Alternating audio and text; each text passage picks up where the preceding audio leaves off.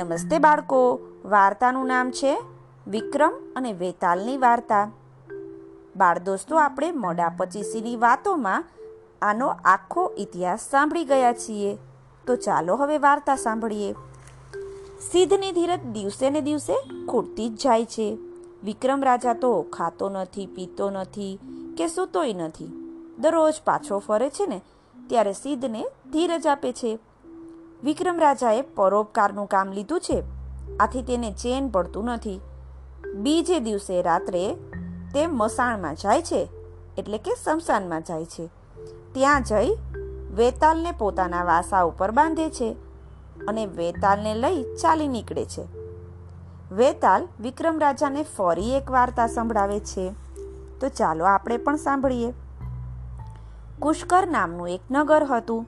તે નગરમાં વિજયનંદ નામનો રાજા રાજ્ય કરતો હતો.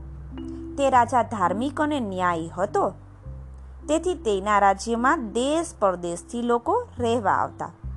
રાજા વિદ્યાનો શોખીન હતો. તેના દરબારમાં પાંચ મોટા પંડિતો હતા. જીવનરામ નામનો પંડિત, તે જ્યોતિષ હતો. શિવ શર્મા નામનો પંડિત, સર્વશાસ્ત્રોનો જાણકાર હતો. તે રાજાને કથા અને પુરાણ કહેતો. ત્રીજા પંડિતનું નામ વિષ્ણુદત્ત હતું. તે સર્વ વેદો અને મંત્ર તંત્ર જાણતો.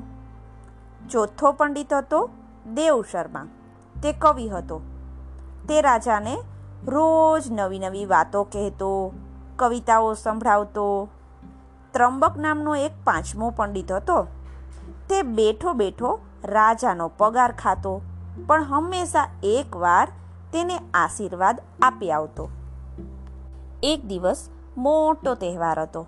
બધા યાચકો ભીખ માંગવા આવ્યા હતા. રાજાએ તેમને શક્તિ પ્રમાણે દાન દીધું. પછી રાજાએ હીરા, માણેકનો એક હાથી બનાવડાવ્યો અને તે હાથીના પેટમાં પાંચ સોના મોરો ભરી. રાજાએ વિચાર કર્યો કે મારા દરબારમાં પાંચ પંડિતો છે. તે પંડિતોમાં જે બધાથી હોશિયાર હશે ને તેને મારે હાથી આપવો છે. રાજાએ આ વાત તેના પાંચેય પંડિતોને કહી અને કહ્યું, હું એક સવાલ પૂછું છું. તેનો જવાબ, એક જણ આવી અને મારા કાનમાં કહી જાય. પછી રાજાએ પૂછ્યું, સંસારમાં સાર શામાં છે? પહેલો પંડિત આવી અને રાજાના કાનમાં કહે, રાજાજી, આ સંસારમાં મોટામાં મોટો સાર તો સારી સ્ત્રી હોવીને તે જ છે. સ્ત્રી હોય તો સંસારમાં સુખ હોય સ્ત્રી એ તો આત્માનો આધાર છે. સ્ત્રી વિના તો ઘર ખાલી ખાલી લાગે અને જીવન સૂકું દેખાય. બીજો પંડિત રાજાને કહે, રાજાજી, લક્ષ્મી સિવાય આ સંસારમાં બીજો કશામાં સાર નથી. લક્ષ્મી હોય તો તે માણસ જીવનમાં લીલા લહેર કરે છે. લક્ષ્મી હોય તો પછી બીજું બધું મેળવી શકાય છે. સંસારમાં માન પણ લક્ષ્મીના લીધે જ મળે છે. ત્રીજો પંડિત વિષ્ણુદંત. તેણે રાજાને કહ્યું, રાજાજી, આ સંસારનો સાર તો એક સપૂત હોવામાં છે. પુત્ર હોય અને તે સપૂત હોય તો તે આખા કુળને તારે છે અને મરણ પછી આપણને શાંતિ આપે છે. ચોથો પુરુષ, પેલો કવિ. તે બોલ્યો, રાજાજી, આ સંસારમાં હરિના નામ સિવાય કશામાં સાર નથી. હરિના નામથી આ સંસાર તરી જવાય છે. આ લોકમાં અને પરલોકમાં બંને જગ્યાએ સુખ મળે છે અને ઈશ્વરનું નામ લીધાથી આપણને મોટું પદ મળે છે. પાંચમો પંડિત પ્રેમથી રાજાને કહે, હે રાજાજી, અન્ન સિવાય આ સંસારમાં ક્યાંય સાર નથી. અન્નથી તો આપણે જીવી રહ્યા છીએ. અન્નથી આપણે ભણી શકીએ છીએ. ઈશ્વરની પૂજા કરી શકીએ છીએ.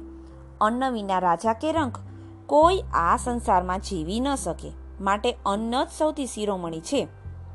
પાંચમો પંડિત બોલી રહ્યો એટલે તે દરબારમાં બીજો એક પંડિત આવ્યો અને તે કહેવા લાગ્યો, હે રાજાજી, હું ઘણા શાસ્ત્રોમાં પારંગત થયો છું. તમે વિદ્યાના શોખીન છો એટલે તમારા રાજ્યમાં આવ્યો છું. એટલે તમારે જે સવાલ પૂછવો હોય તે પૂછી લો. રાજાએ તરત જ તેને પૂછ્યું આ સંસારમાં સાર શું છે? તે છઠ્ઠો પંડિત રાજાને કાનમાં કહે, હે રાજા, વિદ્યા જ આ સંસારમાં સાર છે. વિદ્યાના વર્ષમાં રહી આ વિશ્વ અને આ લોક ચાલે છે. વિદ્યાથી માણસમાં વિવેક આવે છે. વિદ્યા વડે માણસને માન મળે છે.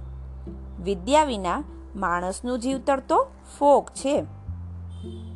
રાજા તો છ પંડિતોના જવાબ સાંભળી જ રહ્યો. પહેલો પંડિત બોલ્યો એટલે રાજાને થયું કે સંસારનો સાર તો આ જ છે. બીજો પંડિત બોલ્યો, ત્યારે રાજાને થયું કે સંસારનો સાર તો આ જ છે. આમ દરેક પંડિત જે બોલે, તે રાજાને તો સાચું જ લાગે. રાજા તો ચિંતામાં પડી ગયો. પેલો હાથી, આ છ પંડિતોમાંથી કોને આપવો? વેતાલ અહીં વાર્તા અટકાવે છે. પછી વેતાલ વિક્રમ રાજાને પૂછે છે, હે વિક્રમ રાજા પેલા છ પંડિતોએ સંસારનો સાર જણાવ્યો. તો તેમાંથી કયો સાર ખરો છે? કયા પંડિતને પેલો હાથી આપવો જોઈએ? વિક્રમ રાજાએ જવાબ આપ્યો, પાંચમા પંડિતે કહ્યું ને તે જ સાચું છે. અન્ન જ આ સંસારનો સાર છે. અન્ન વિના માણસને વિદ્યા કે હરિનું નામ સૂઝતું નથી. અન્ન વિના નહીં આત્મા, અન્ન વિના નહીં જ્ઞાન. અન્ન વિના વિદ્યા નહીં, અન્ન વિના નહીં માન. જળ મોટું એ જગતમાં, અન્ન તણું એ બીજ. અન્ન જળ એ બે એક છે રૂડા ને મન ઈશ. અન્ન જળ વૃષ્ટિથી સૃષ્ટિ છે, અન્ન જળ એના ઈશ. બ્રહ્મા વિષ્ણુ એ અન્ન છે, જય જય શ્રી જગદીશ. આ સંસાર અન્ન વિના ચાલી શકે એમ નથી. માટે એ પાંચમા પંડિતને સુવર્ણનો હાથી મળવો જોઈએ. શાબાશ શાબાશ, એમ કહી વેતાલ તો ઉડી ગયો. વિક્રમ રાજા વિલેમોએ ઘેર પાછો આવ્યો. તેણે સિદ્ધને ધીરજ આપી અને કહ્યું કે તે બીજે દિવસે ફરી જશે સિદ્ધવડ પાસે અને વેતાલને જરૂરથી લાવશે. બાળ દોસ્તો, આ વાર્તા પરથી અન્નનું કેટલું બધું મહત્વ હોય છે એ આપણે સમજી શકીએ છીએ. તો ચાલો ફરી મળીએ.